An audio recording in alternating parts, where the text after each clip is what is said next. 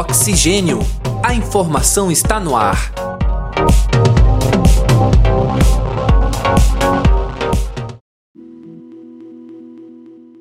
Sempre quis mudar o mundo, não faz muito descobrir, de forma rude, que já é façanha impedir que ele me mude. Olá, caros ouvintes, está começando mais um episódio do podcast Oxigênio. A informação está no ar.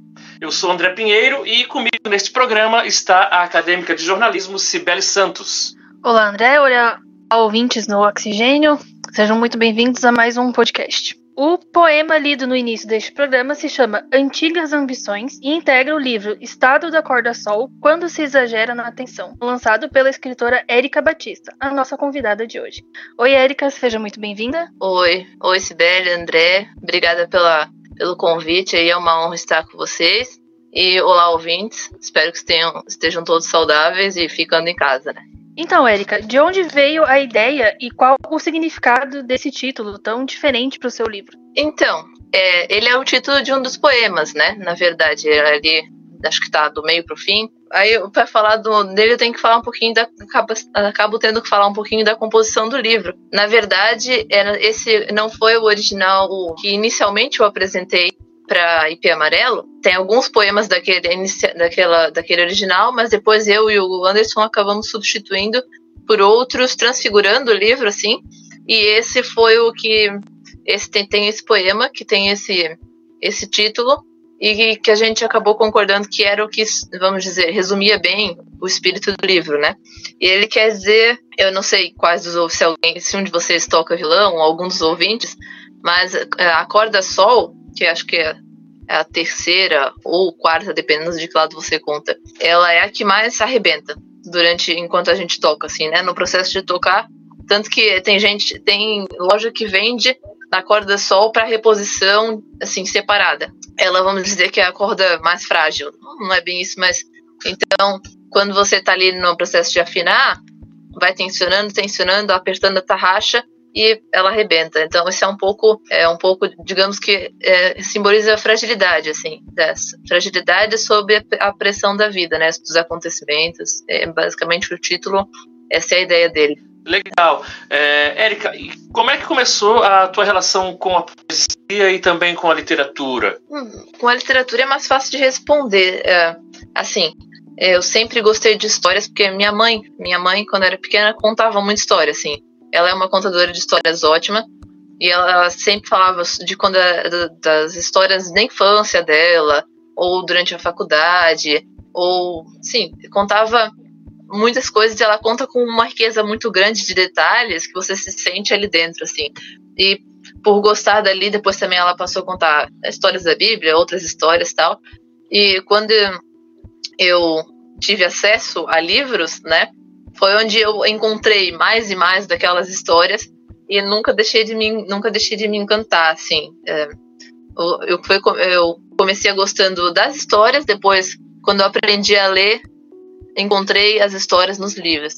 Aí com a, com a poesia eu não saberia precisar quando que eu comecei a gostar de poesia. Eu lembro que quando eu era adolescente, assim, uns 12, 13 anos, eu não, não gostava. Eu achava que poesia era coisa de, de era gente, gente fresca, etc., sensível demais. Eu não era tão sensível. Mas é, essas coisas. E é isso que eu sou mulher, né? Imagino como é que deve ser para um homem.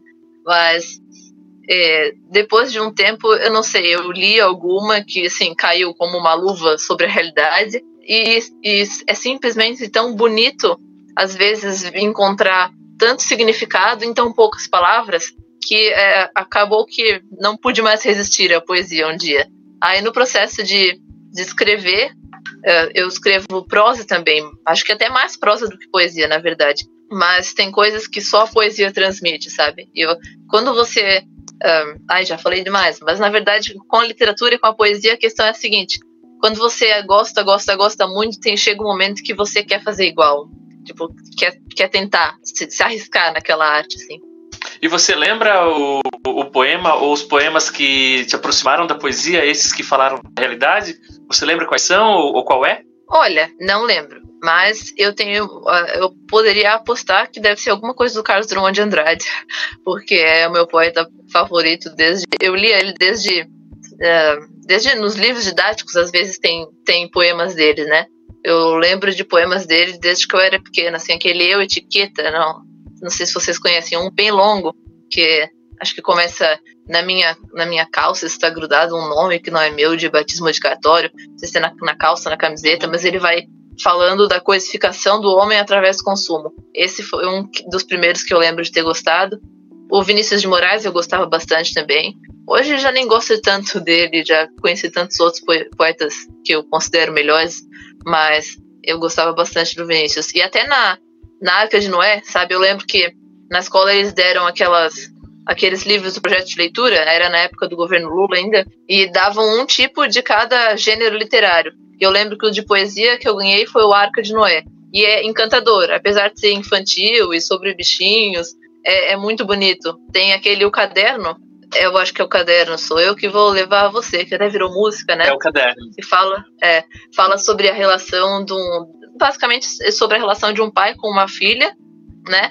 Mas é uma metáfora da, dela com um diário, um caderno. É aquele ali, eu, é, se, acho que se eu for realmente pensar nisso, provavelmente foi esse o que me, me impactou.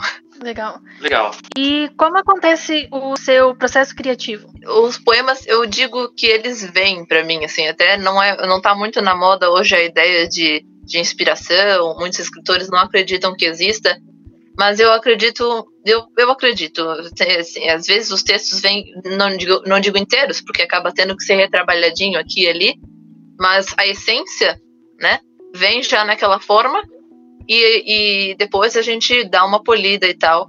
Mas com a, com a poesia, o meu, meu processo de criação é desse jeito assim, quase espontâneo.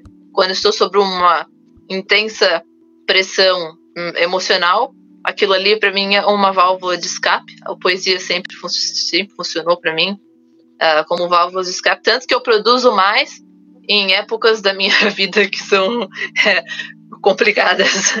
É, assim, uso, uso a poesia como válvula de escape para aguentar esses períodos e produzir, é, tirar dali algo de bom, de útil, de belo que talvez sirva para consolar outros, né? Aí depois, aí depois de sóbria, né, rejeito uma parte, que tem uns que não tem salvação, e o que tem salvação a gente dá uma, uma podada, assim.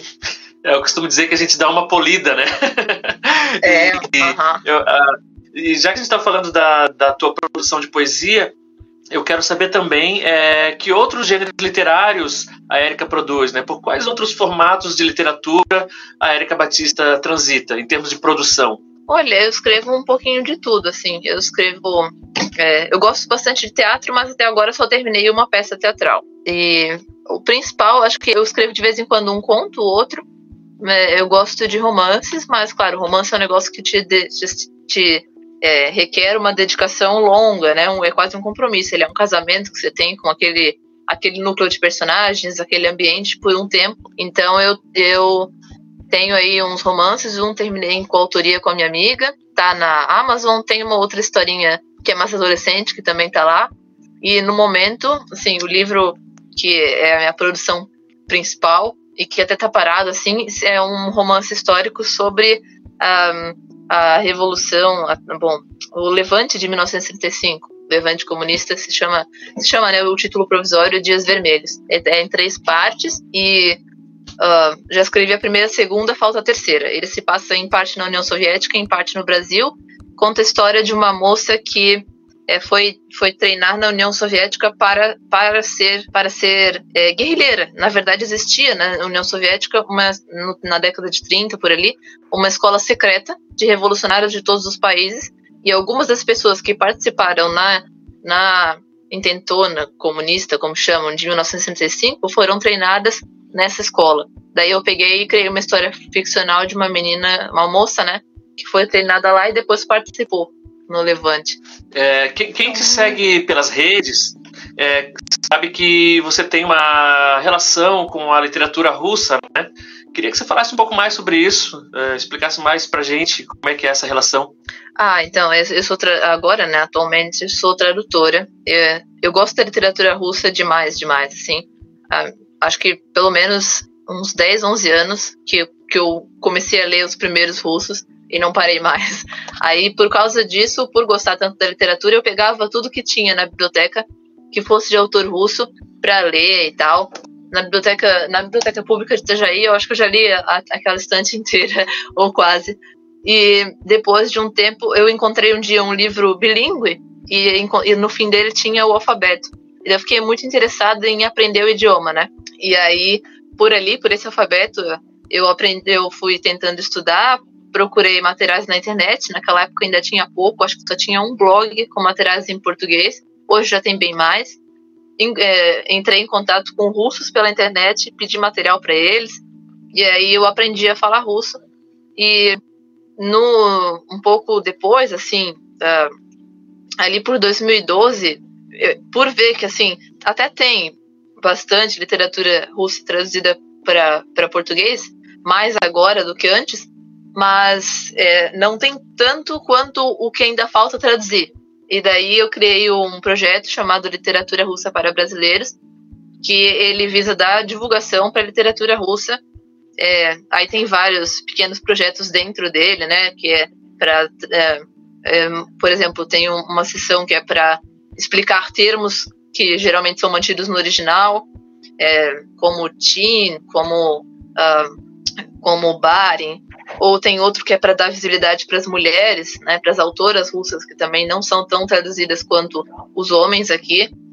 E, e lá, basicamente, a, a função era é, a função do projeto era duas: era resenhar os livros já existentes que eu li, indicar, né, e traduzir a, a, poemas, contos ou pequenos textos que eu tivesse a possibilidade para divulgar mesmo.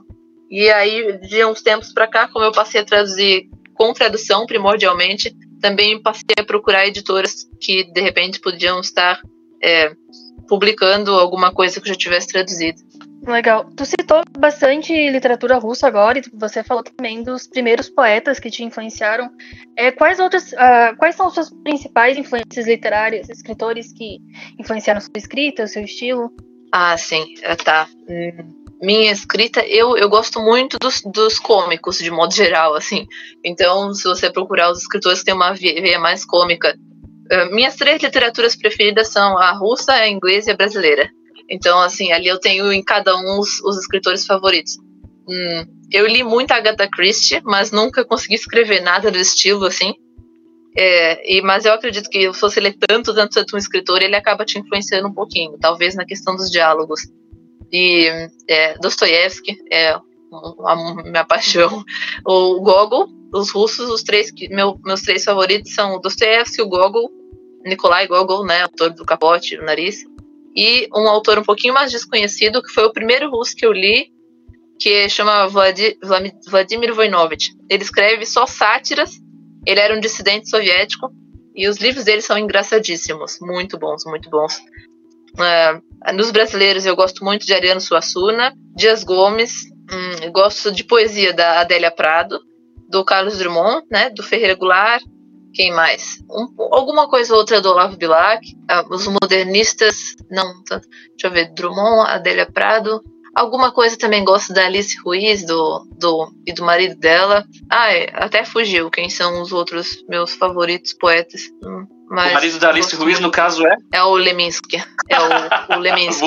é, é, é mais famoso que ela. Geralmente ela que é tida como a esposa do Leminski, né? Mas não. Acho que eu, é que eu gostei mais. Eu, eu, eu gostei da, da brincadeira.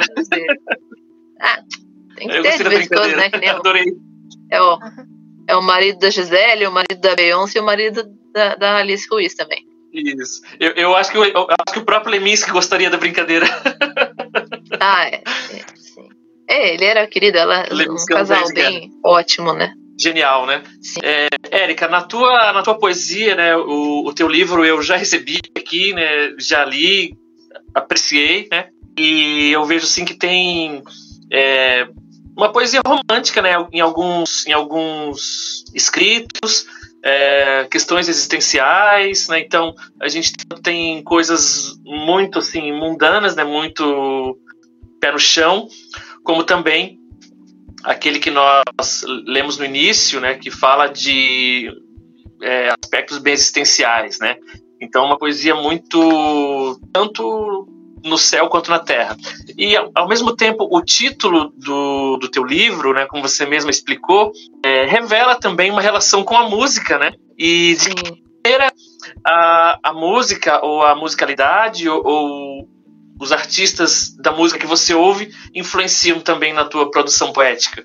Nossa, eu gosto muito de música, sempre gostei. Não, eu não tenho assim, é, eu sempre me meti a fazer um pouquinho de música, mas nunca fui, assim, nunca embarquei na música como na literatura. Mas eu lembro que o primeiro presente que, eu, que meus pais me levaram para para comprar assim numa lojinha de brinquedos, acho que eu tinha dois, três anos ainda, pedi me mandar escolher alguma coisa. Eu era filha, a primeira filha, então, né, podia essas coisas. Aí eu, eu lembro que eu escolhi uma, uma flauta doce. Eu lembro até hoje eu tenho, depois acabei perdendo aquela, mas eu tenho uma flauta doce, eu tenho um violão, um teclado e uma balalaica. E comecei a tocar todos eles, assim, eu sei um pouquinho de cada, mas assim, nunca fui fundo. Mas eu escuto, eu escrevo agora menos, mas eu escrevi assim, ouvindo música o tempo inteiro.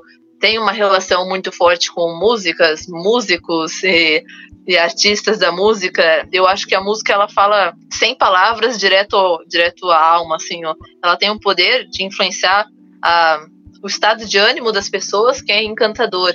Então, e, e que a música e, e, aí tá, ela tem uma relação também muito forte. A música existe uma relação muito forte entre música e poesia. Eu tenho um outro um outro poema que não tá no livro.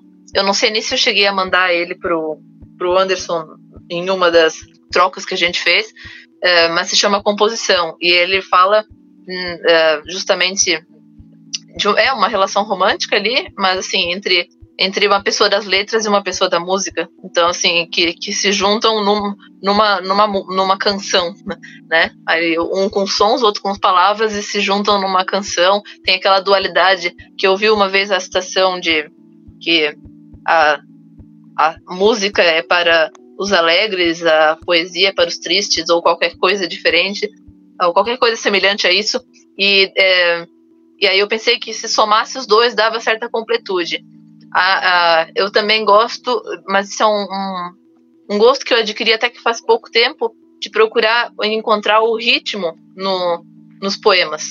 É, inclusive, eu lembro que eu li os teus poemas e que eu achei muito legal. Eu, eu não. Tem um, um especial que não sei se tem, tem, tem uma palavra. É com S, é que eu não tô com o livro aqui, mas ele tem uma sonoridade muito legal com a, com a letra S, inteirinho. Eu achei aquele poema encantador. E eu passei a apreciar mais poemas com, com musicalidade. Tem a ver um pouco com um trabalho que eu fiz ano passado de tradução de uma poetisa. É, na verdade, ela tinha, ela tinha ritmo na, na, na, poesia e na prosa, e eu nunca vi aquilo. Foi uma dificuldade enorme traduzir esse livro para português, porque ela tinha literação e ritmo na prosa, e eu tive um trabalho grande para tentar reproduzir aquilo, sabe? E depois, depois daquilo, minha poesia deu uma, vamos dizer que teve uma, uma influência positiva em mim, me fez desenvolver e, e trazer essa coisa do ritmo que até na música, na minha relação com a música, sempre tinha sido um desafio, porque para mim sempre foi mais fácil é, tocar a melodia do que o ritmo. Meu Deus. Eu, eu sempre tive uma relação muito de leveza, eu creio que todo mundo, com a, tanto com a literatura, poesia e música, eu acho que seja assim para todo mundo que se conecta com esse mundo de artes. E nesse momento que a gente vive agora, tão delicado, tão sensível, é muito importante a gente manter esse contato sempre. Você está lançando um livro agora, eu queria saber como está sendo para você lançar esse livro em meio, meio, a um período de isolamento social, de pandemia, nesse caos que a gente está vivendo, uma coisa que nunca se viu antes? Como está sendo essa experiência para ti? Está hum, sendo bom. Está sendo ao mesmo tempo bom, né? Porque é alguma coisa positiva que está acontecendo na minha vida e também uma forma de contribuir aí com arte num mundo cada vez mais, cada vez é, não digo menos interessado na arte, o mundo vai, acho que creio que vai estar sempre interessado na arte, mas onde a arte tem tão pouco espaço porque a realidade é, chega a ser sufocante, né? É, a, a gente não tem nem tempo para pensar em música, em poesia, porque todo dia é uma bomba de notícias assim na gente que até uh, a gente está mais ocupado assim, pensando em sobreviver, sei lá, e acaba que a arte, por ser uma, uma coisa estética, ela vai caindo para segundo plano. E é bom estar nesse momento podendo ajudar a resgatar ela do segundo plano para um, um, um primeiro plano, assim, de um modo que possa até ajudar as pessoas a passarem por uma época complicada. Agora, na questão prática, está sendo complicado porque, porque, bom, geralmente lançamento se faz com eventos, coisa e tal, e no, a gente está numa situação em que a gente não pode fazer evento. Um evento é, uma, é querer causar uma chacina, né? Então, é, é, acabou que o lançamento do Corda Sol ele saiu num momento em que de desafios, porque a gente tem que repensar como faz as coisas agora na, à distância, né? Está, estamos passando para o remoto mais do que mais do que a gente já estava passando para o remoto voluntariamente, agora a gente foi empurrado, né, para fazer tudo tipo à distância. Um livro que traz no título a própria expressão da fragilidade, quando é. menciona a tensão exercida sobre a corda sol, que normalmente está quase sempre a ponto de arrebentar, né? E uhum. que esse livro vem à luz, né, num momento também de fragilidades. É um momento em que estamos juntos e separados ao mesmo tempo. É, Érica, como é que a gente pode encontrar, adquirir essa obra, Estado da Corda Sol, quando se exagera na tensão? Como conseguir o livro? Ele está à venda pelo site do, da IP Amarelo, né, da editora IP Amarelo, é www.ipamarelo.com.br. É, eu acho que talvez pelo Instagram deles, não sei se ele é. Bom, se eles atendem pedi, pedido pelo Instagram, mas aí pelo site ou falando com o Anderson, o Anderson Bernardes, né, o editor, é, com certeza é, ele dá um jeito de, de, disponibilizar a obra. Então, Érica, é, a gente agradece a tua participação. Uh, Pai, esperamos que, que tenha sucesso, né? Esse livro que realmente é muito legal, vale a pena. Eu recomendo o, o teu livro e que tenha êxito o lançamento. Então, muito obrigado pela tua participação conosco aqui. Não, eu que agradeço. Muito legal participar com vocês. Desculpa aí os, os as falhas técnicas e também, ai gente, eu falei tanto, eu falei demais. Se não me der um roteiro direitinho, assim, eu mesmo com roteiro às vezes eu me expando. Enfim, eu quero pedir desculpa por falar tanto para vocês e desejar Tudo sucesso pro tá programa tá e que vocês possam trazer oxigênio para esse tempo em que tá difícil de respirar por vários motivos, né? Obrigada. Beleza. Gratidão nossa. Obrigada, Erika. É, falou o suficiente, né? Não falou bastante. Obrigada aos ouvintes também que acompanharam a gente. Espero que traga tanto esse ar quanto uma leveza de poesia e literatura pro dia de vocês. Com certeza, nesse período. Obrigado a, a todos os nossos ouvintes e até a próxima. Produção e apresentação André Pinheiro e Cibele Santos. Edição Bruno Portes.